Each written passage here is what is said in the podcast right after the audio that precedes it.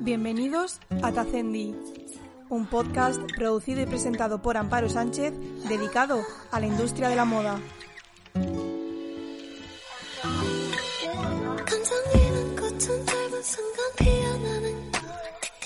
Hola a todos, yo soy Amparo Sánchez y gracias, de verdad, os lo digo de corazón, por escuchar este primer episodio de Tacendi, un podcast donde voy a ir viendo y comentando las noticias que vayan surgiendo a lo largo de la semana en el mundo de la moda. Hoy quiero empezar hablando de un tema que me ha dado mucho que pensar. Eh, es una noticia,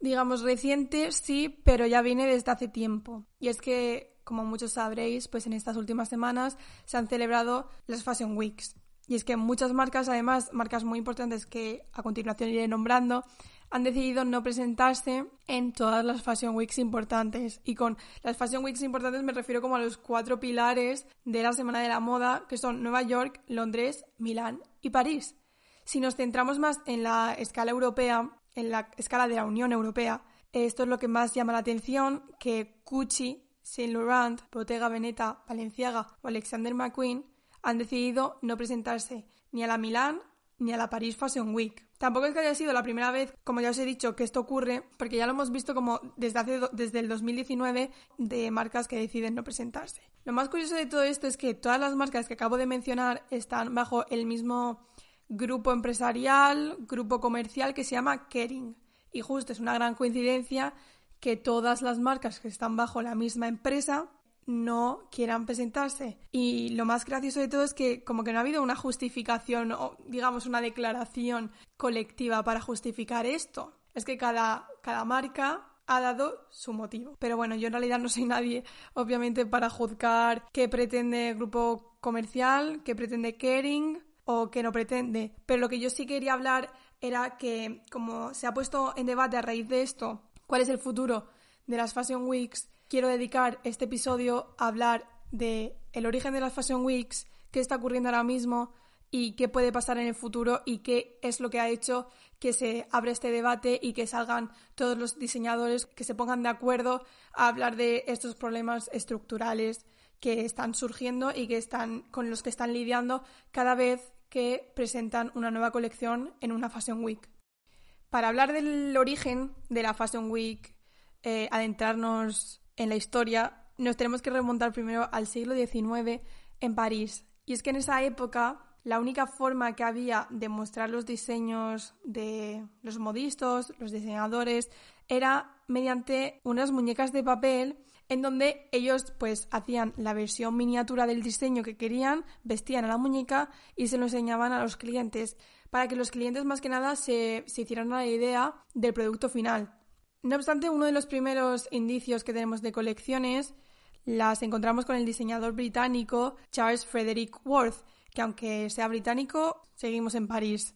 Él se mudó a París y ahí emprendió pues sus colecciones o su trabajo como diseñador. Este señor, eh, Charles Frederick Worth, fue un pionero en el sentido de que hacía fiestas donde contrataba a mujeres que eso nunca se había visto que modelaran sus prendas. Este tipo de fiestas continuaron en París desde finales del siglo hasta principios del siglo XX y con el tiempo pues se fue divulgando digamos este tipo de fiestas y empezaron a celebrarse en todas en las capitales más importantes de Europa. Hay que tener en cuenta que este tipo de fiestas eran privadas, muy poca gente tenía acceso a, ese tipo de, fiestas. Eh, todo el mundo en Europa ya sabía que París se había convertido en el corazón de la moda y ya no hablo simplemente de, de la moda, sino creo que en cualquier tipo de arte París se convirtió en un referente. Y la gente tenía claro que si querían estar a la última en cuanto a moda, las últimas tendencias las iban a encontrar en París. Con el tiempo,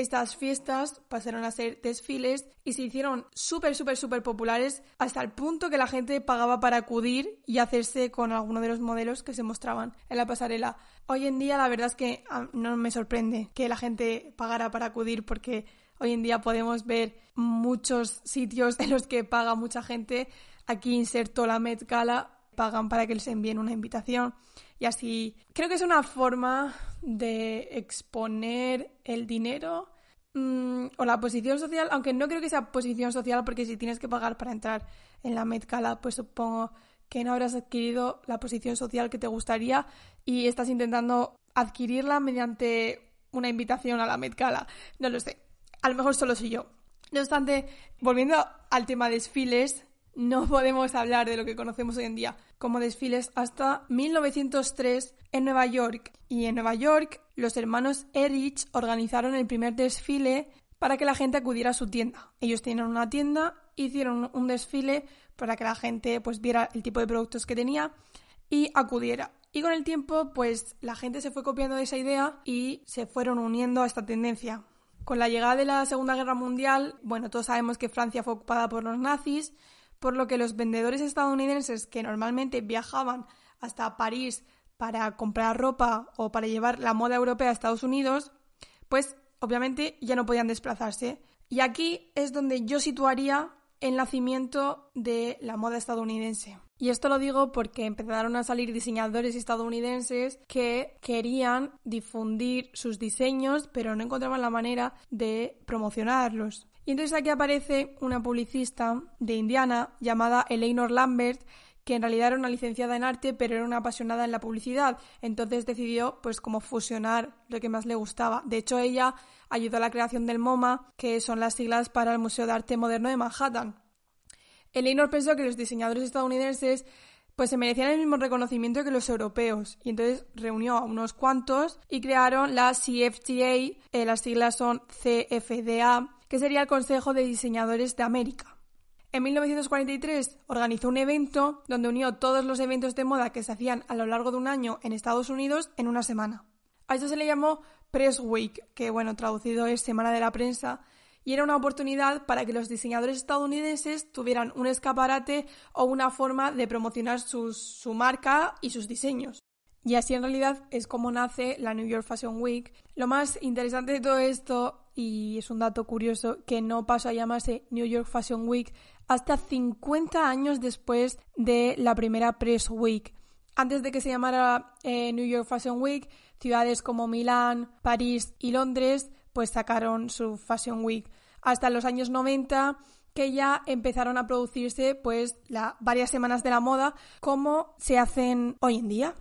Volviendo un poco ahora a la actualidad, eh, os traigo otra vez al 2021 por poco tiempo. Tenemos que recordar que hace un año que comenzó la crisis sanitaria producida por el COVID, sobre todo en Europa. Y obviamente el COVID afectó inmediatamente porque tenemos que recordar que el primer país al que golpeó fuertemente el coronavirus fue en Italia, pues eh, el impacto se lo llevó la Milán y la Paris Fashion Week. Poco a poco y probablemente gracias al empujón que ha dado el COVID, se ha ido digitalizando todo y digamos que entre tanta incertidumbre se ha producido más de un cambio. La CFDA, que era lo que estaba hablando antes, que es el Consejo de Diseñadores de Moda de América, anunció a comienzos de este año que en lugar de publicar un calendario de la New York Fashion Week, pasarían a publicar un calendario de colecciones de los distintos diseñadores estadounidenses. Con esta noticia nos podemos hacer una idea del cambio que se está produciendo, ya que son muchas las marcas que se están sumando a decidir cómo, cuándo y qué colecciones quieren presentar. Como estaba diciendo antes, esta tendencia obviamente se ha visto súper acentuada por el coronavirus,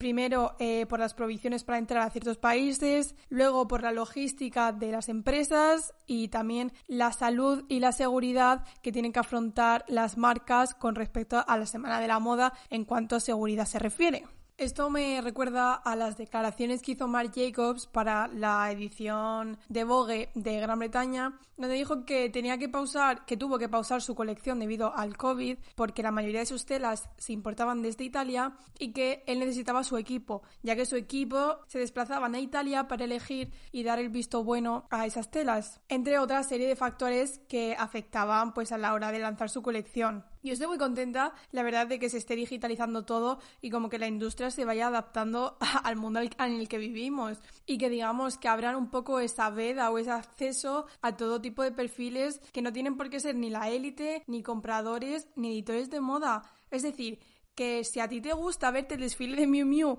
cuando no tienes ni idea de moda, cuando sabes que en tu vida te vas a comprar una prenda de esa colección, pues mira, que tengas acceso a ello y que si en tu tiempo libre y más en estos tiempos de pandemia quieres quedarte en tu casa y verte un desfile, pues que lo puedas hacer. O sea, si hay algo que, se está, que nos está quedando clarísimo es que es la necesidad que hay en el mundo de la moda de que entre gente joven, porque es que está completamente lleno de carcas y lo siento porque va a sonar fatal y nos están actualizando. O sea, y es que pasa en la industria de la moda y también pasa en los medios de comunicación y pasa en mil sitios que parece que tienen miedo al cambio y es que tienen miedo al cambio. Pero, por ejemplo, yo estoy súper contenta con el nuevo nombramiento de Margaret Sang, que es una chica de 27 años como editora jefe de Vogue China. O sea, es que están demostrando que para que haya un cambio y para que la industria se actualice y se adapte a los tiempos en los que vivimos, tiene que entrar gente nueva y tiene que entrar gente joven y gente que se ha criado en las redes. O sea, Margaret Zhang, la nueva directora de Vogue China, es literalmente una chica de 27 años que desde que tiene 16 años está